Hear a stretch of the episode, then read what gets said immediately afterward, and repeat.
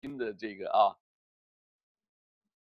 呃，开始好，Hello 哈，Hello 哈，哎，梁杰兄你好，那我们今天呢就是来谈一个呃这个呃，在今天是九月十号啊，这个下午啊，呃，目前在东方啊，北京时间啊或台北时间是已经九月十一号。那我们今天主题就是谈九幺幺对世界的经济和各方面的影响，啊，这个是蛮呃也算是蛮大的这个这个话题，二十年了，对吧？二十来年了，呃，知道吧？我今天在 Google 啊，这个我先提一下，也很有意思啊，在呃 Google 查这个维基百科。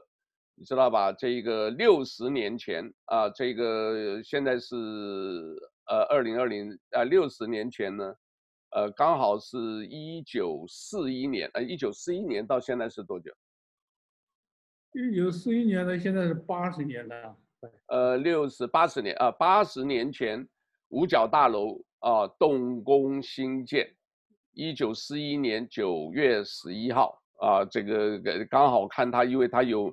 每一年啊的九月十一号，发生什么大的事情啊？像譬如说六九年日本的这个呃恐怖组织叫赤军里成立，呃一九七二年金庸啊九月十一号宣布结束武武侠小说的创作，啊等等，这个大家有兴趣的话就直接上这个呃叫做我看看啊。就直接上这个维基百科啊，这上面很多啊，我就打的这个九月十一号，啊，那今天为什么讲这个话题呢？因为呃，有想到一位叫八八万家八八万嘎啊，这个他曾经呢，这个因为想到九幺幺就一定会想到八八万嘎，因为呢，他是在这个呃最早的时候就他预测了啊。呃，有个大鸟啊，它就是钢铁鸟啊，就这个飞过去，然后呢，这个呃，刚好是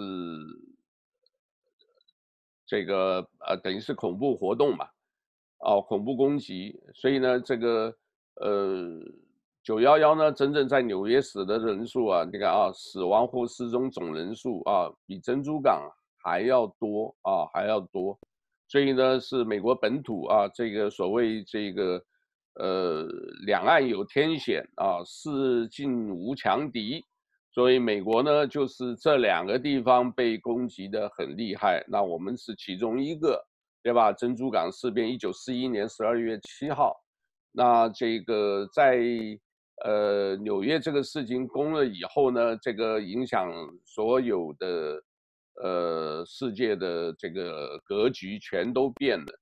呃，这个梁杰兄，你要不要讲一讲你第一次听到这个事是，呃，大概是什么情境下听到这个事情？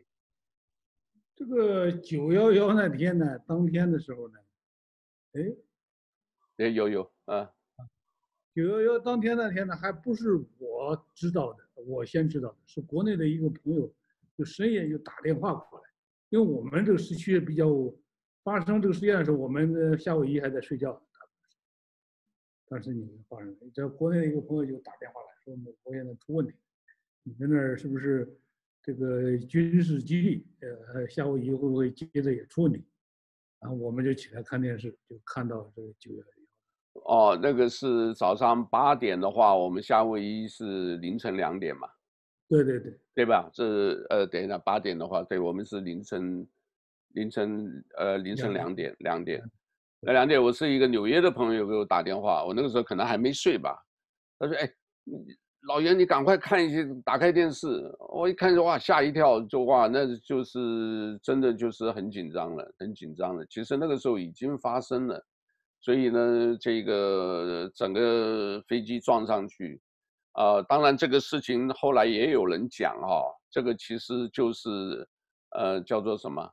呃，布希总统知道啊、哦，我不晓得你有没有听过这个故事啊、哦？这个布希总统其实他们知道的，因为什么？就有一点像珍珠港一样，我牺牲一个小小的，但是呢，因为美国呢那个时候对这个还是对中东的这个叫做恐怖分子的这个政策啊，这个永远两派嘛。你找讲到军事，对不对？要就是呃所谓外交，要就是国防。外交呢都基本上是文人啊，希望不要打仗，希望能谈谈啊。但是呢，军事方面就是我一定要打，对吧？所以变成就是呃，像日本这个偷袭珍珠港之前也是这样的事情。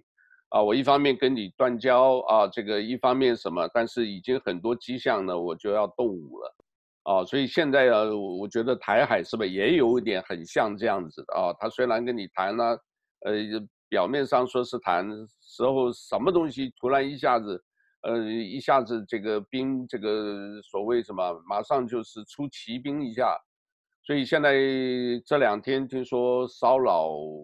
台湾的这个共军啊的飞这个飞机啊，解放军的这个军机，啊非常频繁，非常频繁。虽然他们在黄海做实际的这个实兵的这个军演，可是也很很难说的。他有一下子就过来，这种东西如果打你一个措手不及，大家还在歌舞升平，可能战事就爆发了啊。所以这个。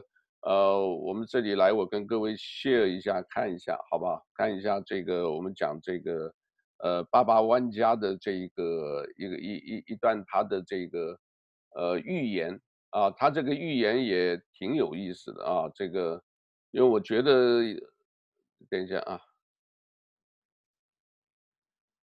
在二十年，听得到啊，好，保加利亚千里眼。盲人预言家巴巴万加 （Baba Vanga） 在二十年前逝世。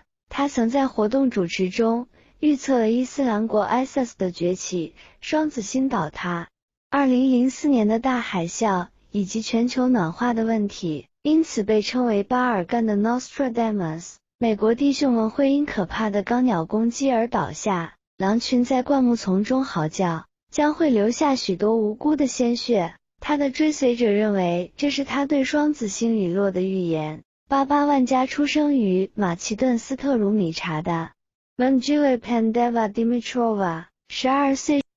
哎，你看得到啊？看得到，看得到，看得到啊！那对，对不起，对不起。是在一场巨大风暴中，神秘的失去了视力。他失踪了几天，并说出了他的第一个预言。二次大战期间，他开始预言并进行治疗之处。Healing Touch，其名声开始在大众之间广为流传。许多政要人士，包括保加利亚沙皇鲍里斯三世，在他活跃的期间都曾拜访过这位神秘的女士。她于1996年死于乳癌之前，曾说住在法国的一名十岁小女孩将会承袭她的能力。她的房子则是被改建成博物馆。日前，一名龙婆的追随者直言。在龙婆去世前最后一次去探望，当时龙婆口中不停喊着 “Corona”，令她一头雾水。直到武汉肺炎疫情在全球扩散后，才恍然大悟，原来这都是预言。综合外媒报道，预言家龙婆虽在1996年就已过世，不过她对于后世的预言仍被许多信徒和亲人保留，许多国际大事几乎都被她神准预测。包含美国九百一十一恐攻、二零零四年金融海啸、川普当选总统以及英国脱欧等，让龙婆累积了大批追随粉丝，相当期待每一年的预言。事实上，武汉肺炎疫情爆发后，已故灵媒 Sylvia Brown 早于二零零八年撰写书籍就被翻出，他曾预言二零二零年会有类似肺炎的严重疾病爆发。内文中对于疾病的描述，几乎跟武汉肺炎不谋而合。如今，一名曾和龙婆接触过的女子罗贝娃 Neshka Stefanova Robeva 就指出，在龙婆生前曾去探望，龙婆曾对她说：“妮什卡，冠冕 Corona 将会笼罩我们。”当时罗贝娃并不懂龙婆想表示什么。由于 Corona 在保加利亚语中是监护的意思，她原先以为与俄罗斯有关。直到近日武汉肺炎爆发后，得知其名称为 coronavirus，才想到过去龙婆这段随口预言。不仅如此，龙婆对2020年的预言还包含：大陆、日本、阿拉斯加、巴基斯坦等地都将出现大海啸。地震对亚洲带来影响，至少造成四百人死亡。欧洲则会面临极端主义入侵，并被化学武器袭击，且英国脱欧后会造成欧洲经济大动荡等危机。盲人预言家 Boba 对二零一六年之后的十三个预言是：一、奥巴马将是美国最后一位总统。巴巴万加曾预言，美国第四十四届总统会是非裔美国人，而且也是最后一任。预言中，这位美国总统将会在这个国家处于经济崩溃的时候卸任，而美国南边与北边会出现巨大的分裂，犹如美国南北战争时期的情况。二，欧洲将不复存在。巴巴万加的预言中，欧洲大陆会在二零一六年结束，剩下一片几乎没有任何生命存在的荒芜空地。报道说，他预言。将会有激进分子用化学武器攻击欧洲。三、穆斯林入侵欧洲。这位神秘的盲人预言家曾预言穆斯林会入侵欧洲，激进分子到处破坏，这情况将持续好几年，直到欧洲大陆不再存在。他也预言了这场穆斯林圣战将会从叙利亚开始。四、中国成为新的经济超级大国。预言中。二零一八年，中国将会成为新的经济超级大国，终结美国的经济领导地位。在他的预言中，剥削者、已开发国家将变成被剥削者。第三世界国际货币基金组织在二零一一年也预测了中国经济在二零一六年将超越美国，成为新的经济超级大国。五、饥饿问题消失。巴巴万家预言饥饿问题。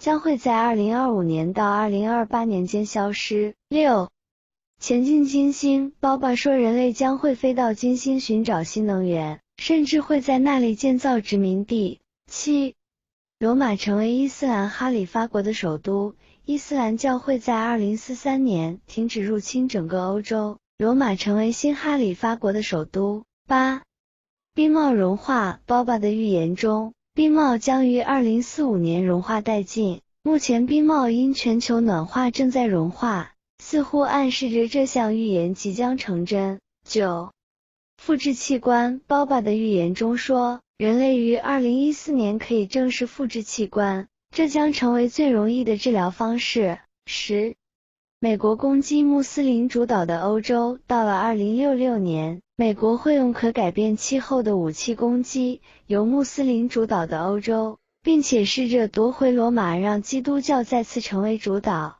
十一，共产主义回归。到了二零七六年，全世界将再次出现共产主义。十二，水下文明。到了两千一百三十年，人类借由外星人的协助，学会如何在水下生活。十三。地球灭亡。到了三千七百九十七年，地球上的所有东西都不复存在。不过，人类会在那之前先发展出以往其他恒星系统的技术。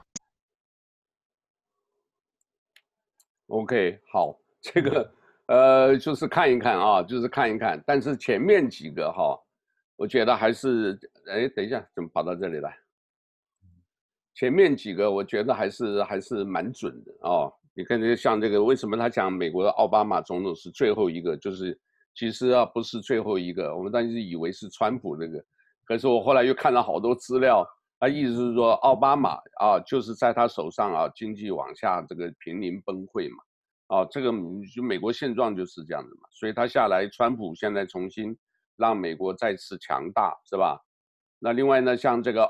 欧欧洲现在你知道吧？这两天好像也是希腊跟土耳其搞得也是很激烈的，啊，因为土耳其呢，对吧？这个西土之间，这个希腊那边呢，两这个整个这个地中海、爱琴海那边有两千五百个这个小岛，两千四百个是属于希腊的，但是很多是靠近土耳其的，所以呢，他们这样子的话，就是这个土耳其。呃，土耳其的人口又比希腊多八倍啊，八千多万，那这个希腊只有一千多万，所以呢，这个可能那边也可能一直也都是讲巴尔干半岛嘛，这个属于这个，所以呢，这个欧洲呢，如果入侵，那土耳其呢说你们如果这么搞，我这边很多的叙利亚难民，对不对啊？啊，我就统统把你放到欧洲去。所以这个里面预言里面好像也有暗砍的这个啊。然后呢，穆斯林呢这个占领，当然这个一说起来都是好几十年以后的了啊。这个，但是我觉得有意思，他就讲的中国的经济啊，这个会二零一六、二零一八崛起。呃，目前是这样了，目前真的是这样了。所以，另外至于说饥饿要到二零二五以后呢，这个全世界饥饿才解决，啊，这个另外呢，这个呃，以后呢，整个欧洲是由这个 ISIS 控制，呃，包括意大利罗马了啊等等，呃，至于其他的所谓的什么，现在也在发生啊，这个世界上的这个冰帽。啊，一直往下，这个另外呢，复制器官的问题，啊，然后这个他倒是讲得很惊讶的，二零七六年啊，共产主义又会复苏啊，也不知道啊，这个还有什么水中文明、地球灭亡啊等等，反正这个啊就是听听就好，但是前面呢是很多的时候就是，呃，很多时候像这个包括推背图啊，中国古老的，你看到它的话，你有有兴趣，你看到那些。呃，就是每个人解读不一样啊，这个，呃，所以很多事情呢，这个你知道，基督徒我们就完全相信上帝在掌握，啊，尤其在最后的启示录上面里面讲的这个，好像也有跟现在很接近的，啊，很接近的，对吧？因为我想你圣经比我熟，啊，因为我我看到最近像这个。呃，美国现在这个呃民主党又把那个什么。呃，我原来也不知道啊，彩虹是一个很漂亮的东西，但是呢，后来发现，彩虹那个旗不能随便挂的，哈哈，彩虹的旗你挂的话，人家认为你是是出柜啊、呃，你是同性恋，哎，是同性恋的，对，所以呢，这个里面就搞得很紧张，你知道吧？又又什么？我原来又想，哎，这个还好吧，我就放了这个彩虹，放了很多彩虹。哎呀，这个他们那个呃，反正有一个有有个社团，有个会馆，还是一个俱乐部的啊，但经常发东西给我。哎呀，这个东西后来当然了也屏蔽了。这个呃，一直讲叫什么？呃，索多玛、俄摩拉，对吧？这个东西啊，就是人类是自己找麻烦的，要毁灭自己的了，对吧？所以。我今天为什么又讲到这个九幺幺？从这个灵媒，呃，这个讲的九幺幺预测呢？所以然后这个，呃，我我我我们是真的还是，呃，我相信梁杰兄也是啊，啊，这个忧国忧民啊，这个也不希望打仗啊，这个因为这个对老百姓损害最大，对不对？因为他没有什么东西，他只能跑，对不对？只能这个就是刍狗一样的，你只能跑。你还有什么办法，对不对？如果说像美国一样人人有枪的话，我真的是开玩笑的，我们就做黑暗骑士，我就组这个呃自卫队或游击队了，对不对啊？所以呢，现在呢，但是这个目前还不到这个阶段。但是如果说是冷战，大家这个呃互相互相这个对抗的话，呃。可能接下来还有很多的东西，可能要大家要要要留意了，啊，你对现在这个呃中印边界啊，呃有没有什么新的看法？就是有些台海的威胁啦，啊，我想你从一个地方先说说起吧。所以这个中国这个本身的特色一直没变。那台湾国民党派一个这个王金平要去参加海峡论坛，这是每一年都举办的。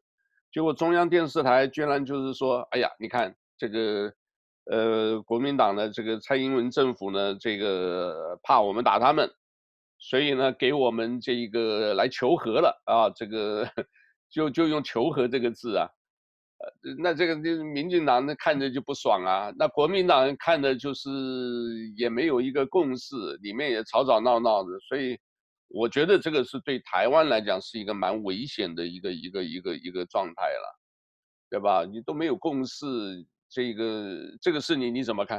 呃，想看你有没有什么？嗯，我觉得是这样，你刚才讲的有的有些东西都很热闹，特别是这个，特别是这些书说这个东西。啊，嗯，我我们中国搞易经的，它也是有，有这个有术术数派，有这种这个，还有的他就讲究神秘的数字，到逢到哪儿，中国的数字就是逢九必变。啊，中国说的就是每一道你看一九一九一九四九，然后一九的呃五九，这全都是大事件发生。八九啊，然后这 去年八九 OK 啊，二零一九这个事情，我们现在这个疫情也是二零一九的在发生。大家讲这个数数，另外他讲这个呃，另外呢就讲说袁天罡他们搞出来那个叫这个这个推背图 这些东西。台湾有几个有几个名嘴呢，特别喜欢讲这个。那我们呢，要在西方呢，就讲也讲究这种语言，讲究这种术数，这种大变。呃，有些东西呢，它是这样，包括我们，呃，这个包括那基督徒看这个启示录，讲里头要打这个红龙到底是不是，是不是中共啊？然后包括这些启示，我觉得这些问题都讲起来都是应该是慎之又慎。我从来不敢讲，所以我我了解启示。啊，我是多么多么怎么样，然后乱讲，你一讲呢就很容易误导。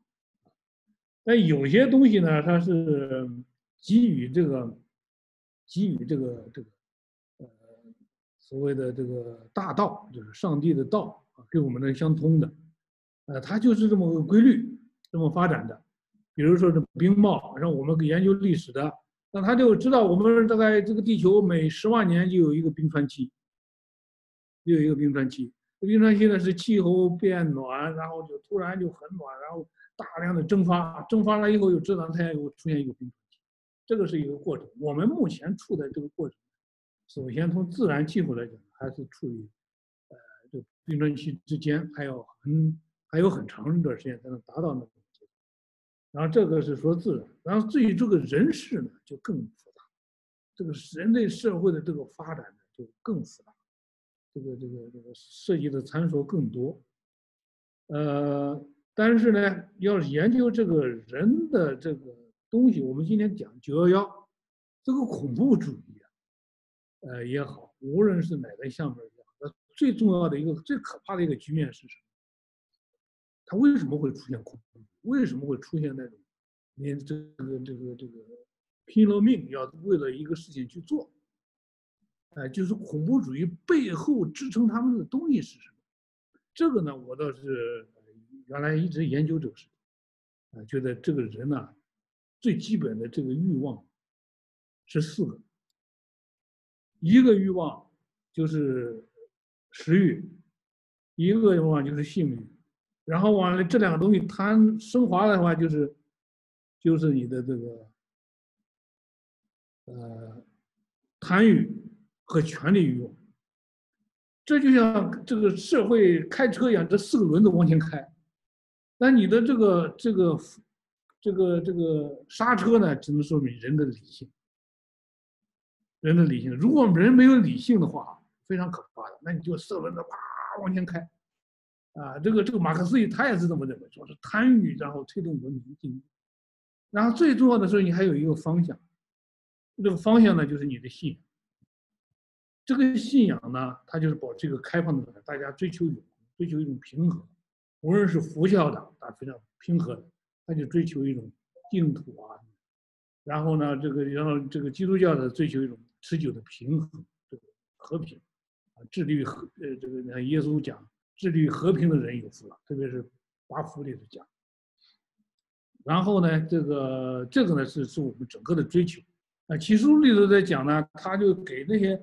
受冤屈的人有个盼望啊，对吧？那你要受冤屈的，他到哪儿去盼望呢？启示里头讲的话，就是这个那受冤屈的灵魂都在这个上帝宝座下面一个坛子里头，整天的呼号这个耶稣，呼吁号上帝说：“你什么时候来帮我们复仇呢？什么时候你的大审判会到来呢？”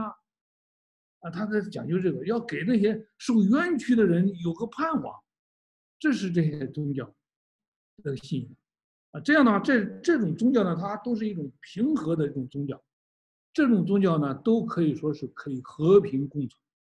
佛教、道教，这个这个这个呃基督教，包括世俗化的伊斯兰教，但是任何一个宗教，一旦把你的这个信仰和你某个欲望层次勾结在一起，那就完蛋了，那就是走向极端主义、恐怖主义。比如说这个那伊斯兰那些恐怖分子，他为什么说我把把我自己的身体就就炸了，我要去和谁谁谁同归于尽，做出这种反人类的行为呢？他们背后的这种灌输呢，就是实际上和性欲有关。他说：“哎，你的信仰告诉你，这个这个这个终极的这个这个创造者告诉你，你一旦这么干了，你在这个未来的天堂上会有多少处女在等着你。”他就是把这个和这个性欲就就搁结合在一起。他这些人呢，就会成为一种一种极端的可怕的东西，呃，他就会这个所谓的奋不顾身，不顾任何的这种价值，不顾任何的这个伦理底线、法律底线，他就可以去攻击。这种东西呢，就是这个我们大家看到的，就是伊斯兰教。但是呢，另外一种东西呢，也是非常可怕的啊。这个就我从从我这个理论上来讲。就是你一旦把你的信仰啊，包括这共产主义也是一种信仰，赋予一个绝对正义的话，那他也会这么干的。哦，我就认为没有上帝，但是他追求了一种终极的共产主义信仰，然后和你的这个这种这种这种欲望勾结在一起，那我就是一个彻底的唯物主义者，我就跟你可以去干，我可以达到无限正义，我就代表着进步，代表着革命。代表了这个东西，那也会出现一种可怕的。你像这种斯大林的大屠杀，那比人类这个这个大肃反，这个文革时期这个这种大的这种杀伐，啊，像这种这种父子之间、夫妻之间，这所有的东西都会被这个抛弃掉。人类那些。基层那些价值没有了，因为他的信仰和他的欲望勾结在一起了。我曾经呃写过一个很长的人性的七层，有一个很长的一个一个一个一个一个一首诗来来来来总结这道理，就是任何时候你的信仰和你某一个层人类层次的一个东西勾结在一起，就会出现极端主义，就会出现恐怖主义。信仰和物质唯物搁在一起，那就是唯物主义。它也是一种极端的这种力量，极端的这种恐怖，和你的基因，它就是种族主义，彻底的种族灭绝。你信仰和认为说，我这个种族最优秀，哦，那你就会出现种族主义。然后你和这些这个欲望主义那，就是纵欲主义，那就是现在我就有一点这种欲望，我就要放纵，它就会出现这种性欲这种，这当然恐怖主义就不用说了。然后。和这种律法结合在一起，你绝对的律法主义，这都会是出现这种恐怖主义，各个方面，不仅仅是只有这个伊斯兰教会出现这种，呃，极端主义啊，出现这种恐怖主义，而且最可怕的一种东西呢是什么？出现一种局面是什么？就是如果你这个，呃，就我们常说的一个叫斯德哥尔摩症，斯德哥尔摩症。就是有一种人呢，就会是一种受虐主义。他认为他出现了这种滥用了他那种和平的那种想法，那种懦弱，实际上他是一种恐惧的，他是在安全之下的那种恐惧，也是人的欲望之一。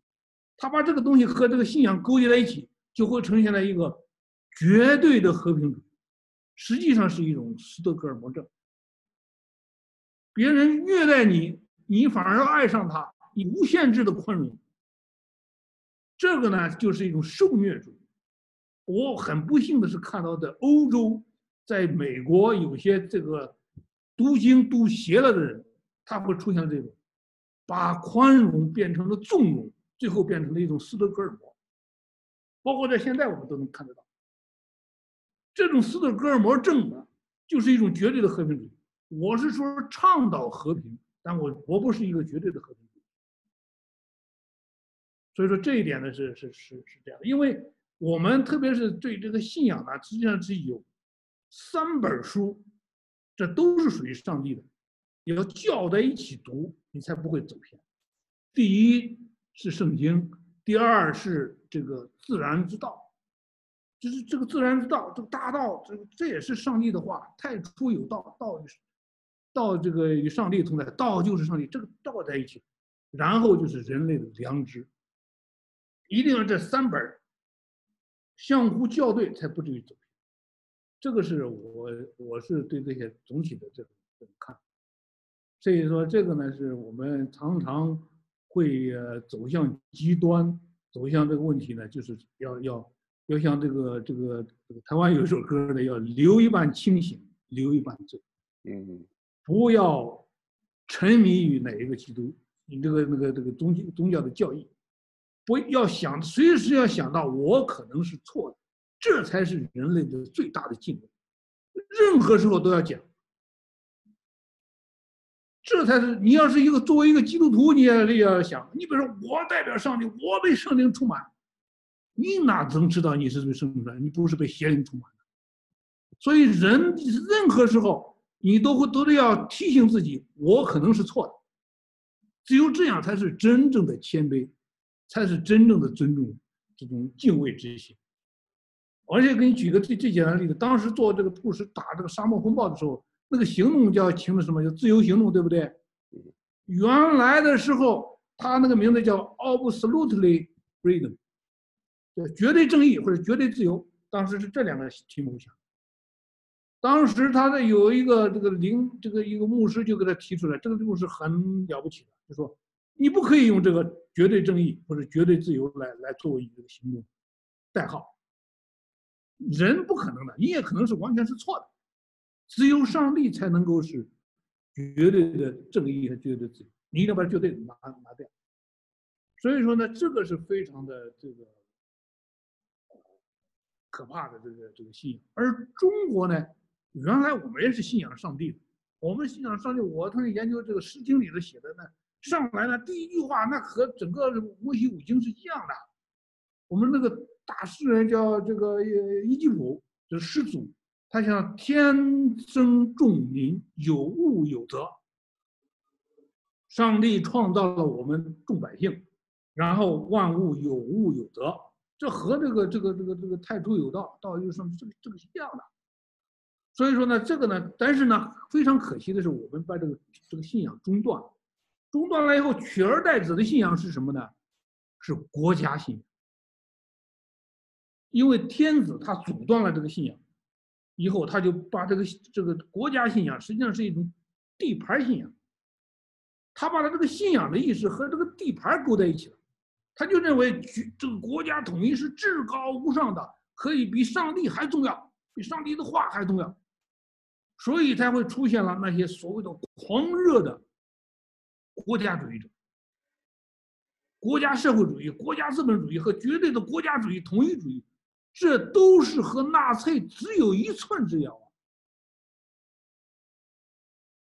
所以说，这个当时三国他为了统一的时候打的这个过去的诗歌，那个曹操里头叫“生民百余一，念子人断肠”。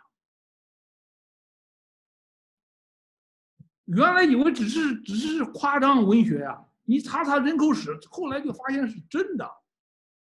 打的一个民族就剩几百万人了，所以他不是说这个这个战争这个统一的时候，那你当时你看看那些作品里头，这个打仗里头，包括我们最近包括那些这个任何艺术里头渗透的各个角落，啊，你像包括这个这个谁这个那时候王羲之的时候，那这个这个呃晋朝王羲那时候还打仗，他还写的什么玩意儿，一弄祖坟给人扒了，一弄他都都不存在了，而目前呢？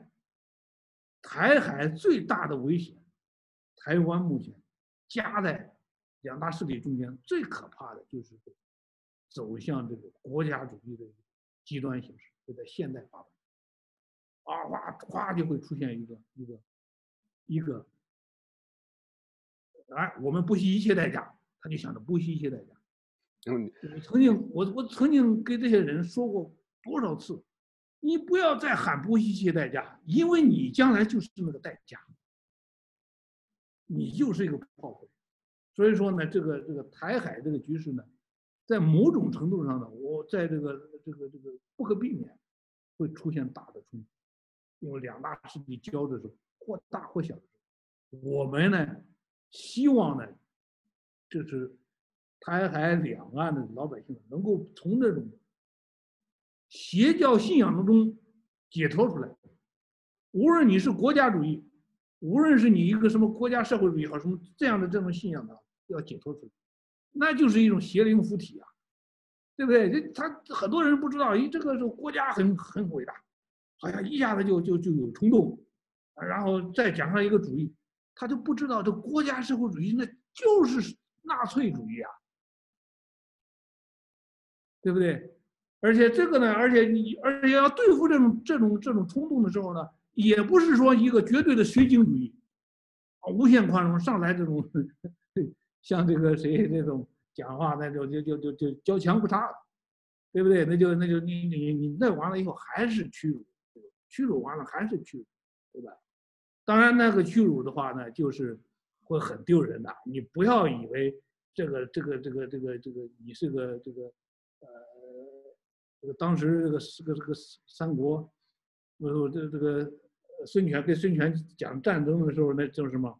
别人那些谋士，就是说投降了，可能还有饭吃；那些头目肯定完蛋，对吧？而且那种靖康耻的时候，那有有时候真的是太太耻辱了。那，这个这靖康之耻的时候被人说哎弄走了，弄走了就成农奴一样啊，带着这个妻子老婆逃跑，在在这个这个这个宋朝的时候出现这种区别。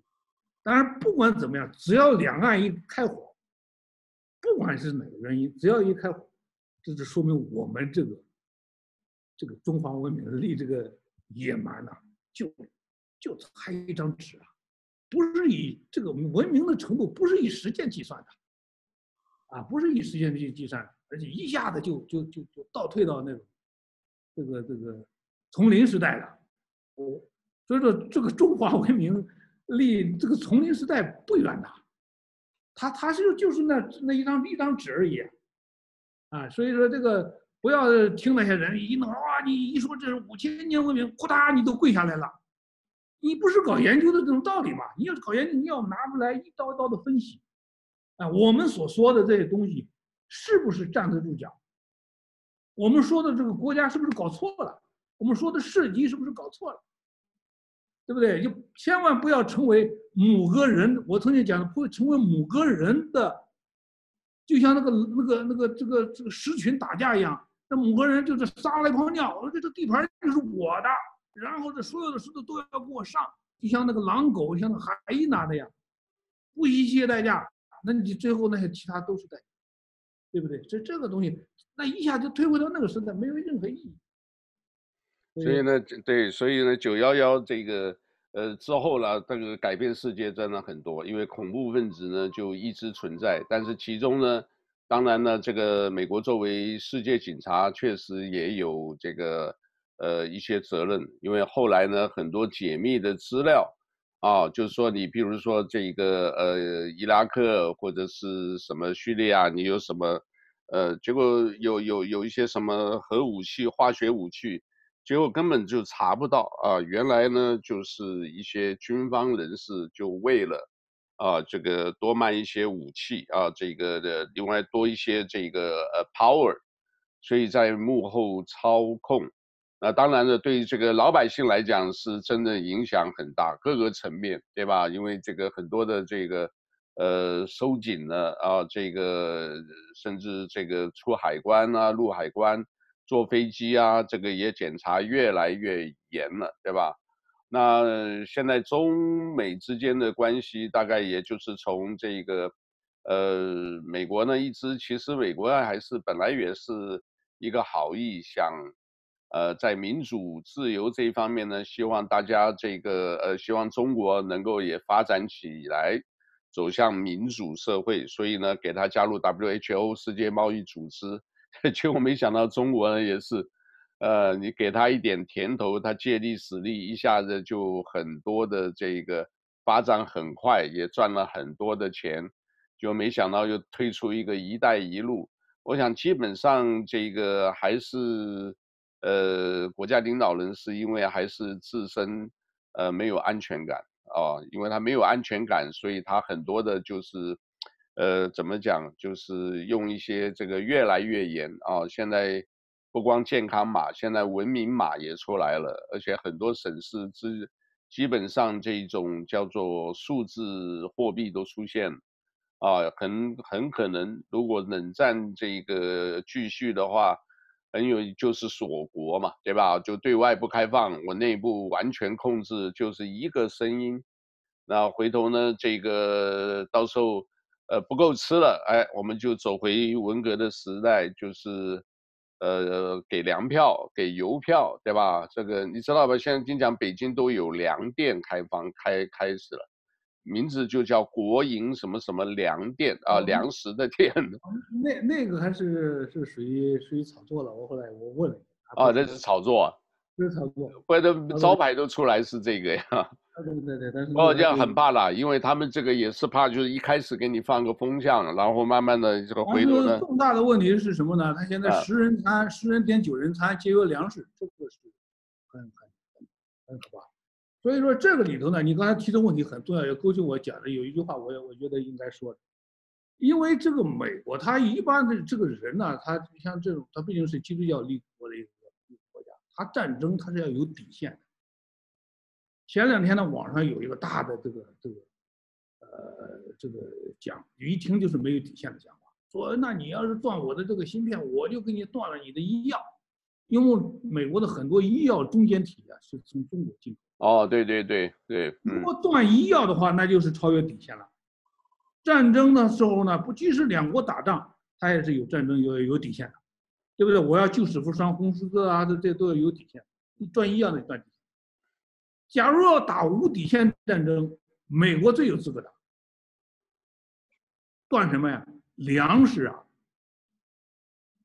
美国现在是粮食可以说是第一大出口国，因为美国粮食有多少人呢？对不对？美国的农业人口很少，但它生产的粮食那是全世界 第一大粮食出口，还有加拿大那些地方。如果说我断绝了粮食，你现在为了谈个贸易谈判，要说你要买我的粮食，你要买我的，假如要真正走向那种无底线战争的话，那我不卖了，那就会引起世界粮食疯狂，这就是无底线的。所以说这个战争叫。叫无底线战争和那种超限战，那还是存在有根本的区别。所以你要那一听就是那种和恐怖思维结合在一起的信仰在一起的，然后呢出现这种无底线的这种想法。所以我觉得还是不要渲染这个这个东西。你他一张嘴我就知道你你是个什么样的思想，对吧？所以这是一个一个一个一个，就美国他不会讲说我不会出，即使对南韩不是对北韩这样的国家做限制的时候。他的粮食照样不限制，对不对？还是解救命的粮食还是要给他，对吧？他不会不会，这个是有底线的，这个这个这个战争。好，你意思是说，所有的这是应该要有底线啊。呃，但是无可讳言，九幺幺确实影响了这个目前的二十多年了啊，这个呃二十多年了嘛，刚好二十年。所以呢，这个希望的这个。呃，恐怖分子这个也也好像也进不了，因为牵扯到就是宗教嘛，对吧？宗教和政治嘛，所以结合的话，这个呃，耶，不晓得，因为这一方面这两个我都不是太内行啊，这个我都懂一点，但不是太内行。就是我当时我一直在考虑这个问题，就是这几年就一直考虑一个主题，就是他这个信仰和人的欲望勾结在一起，就会产生极端恐怖，就迷进去了。你就你就就就就陷进去了，啊，无论是那种所谓彻底的唯物主义也好，好在呢，这个这个这个这个大家都不可能完全迷失，随时都有可能都有可能可能走出来，因为这个上帝造人的时候，在人心里头放了一个事情，就是你的那个追求永恒的那个良知的那个种。所以你的意思说，这个恐怖，这个 ISS，这个像这种恐怖的这个，呃，这个也不是所有人赞同，到时候也是很多的。当然，这个也只你，我们也知道这个，呃，对这个厉害的我的国的这些 也有的，也也跟他们讲这个话，是不是？啊，对他们这个呢还好，因为他这个里头呢，他中间呢就是因为中国它是有一个信仰上帝的传统，它只不过中间呢这个天子就取代了耶稣了，对不对？哦，OK。耶稣以后，你为什么叫天子啊？因为中国，我我曾经讲过，这个中国古代的信仰的上帝，你仔细看《诗经》看《尚书》，那和这个以色列信仰的上帝是一样的，但是最后可怕的是，最后出来一个。出来一个天子，他就就就这种僭越，这种哎，他取代了天子，那就就就就拜他就行了，对不对？他就成天子了，反而把老百姓这种敬天的行为没了。后来这个走黑道的时候呢，呃，这个民间信仰又插来一个黑道的行为，就是龙，把他来个真龙天子，龙是代表民间黑暗的这种势力。在在在，你说中国我拜的什么水啊，什么大禹这个这个这个这个什么火神呐、啊，火龙啊，这全是这个都邪恶的这种势力。然后呢，他来个真龙天子，就搅合在一起了。从汉代以后就搅合在一起了以后呢，就是这个这个皇帝呢就黑白黑白道通吃的，老百姓你就拜我就行了。这样的话，他就就就垄断了这个信。所以说当年章太炎这个这个评价这个谁？刘邦，呃，实际上让他他他记载说他，呃，说他妈这个他他爹有一天回家一看，哇，他他妈身上有个大龙，大蛇，然后就生出来这个他这个所谓他是属于这个这个红蛇，然后他斩斩斩蟒起义，啊、呃，在历史上实际上他让记上这一段。这个章太炎评价的说，你看天下这种这种流氓皇帝。为了自己把皇帝位置坐稳，甚至给他爹戴个绿帽子，这章太炎评价。嗯，所以说这个这个中国的这个皇帝是非常非常的可怕的一个，就是他黑白两道通吃，垄断了人的信仰。他一旦垄断了人的信仰，那人只有当奴才，除他之外，所有的人都是奴才，没有例外。对，所以这个对这个 民间这个有的时候就像刚刚那个预言啊，穿凿附会。所以呢，天子是什么？天子就姓刘。你刚刚讲的刘邦，《三国时代不是就讲一个，不是有一个对话吗？对不对？天子什么？天子天子姓刘，对吧？好吧，好吧，这个。好吧，今天跟梁杰兄谈的很愉快，呃，这个呃九幺确实影响很多啊，这个我们希望也没有什么恐怖主义啊，这个另外呢，这个我们也是听了梁杰兄的建议啊，这个要有底线啊，对什么事啊，就是不要过了头啊，这个也能够说这个占一个谦虚柔和的态度啊，这个呃爱世人，好不好？这个是。呃，基本美国的这个立国精神啊，这个是基督教文明啊，让美国能够再次伟大，是吧？好吧，那我们今天就介绍到这里了，好，不好？谢谢杨继兄，那剩下我们稍后再聊，好了，好不好？谢谢啊，谢谢，哎，阿罗哈，阿罗。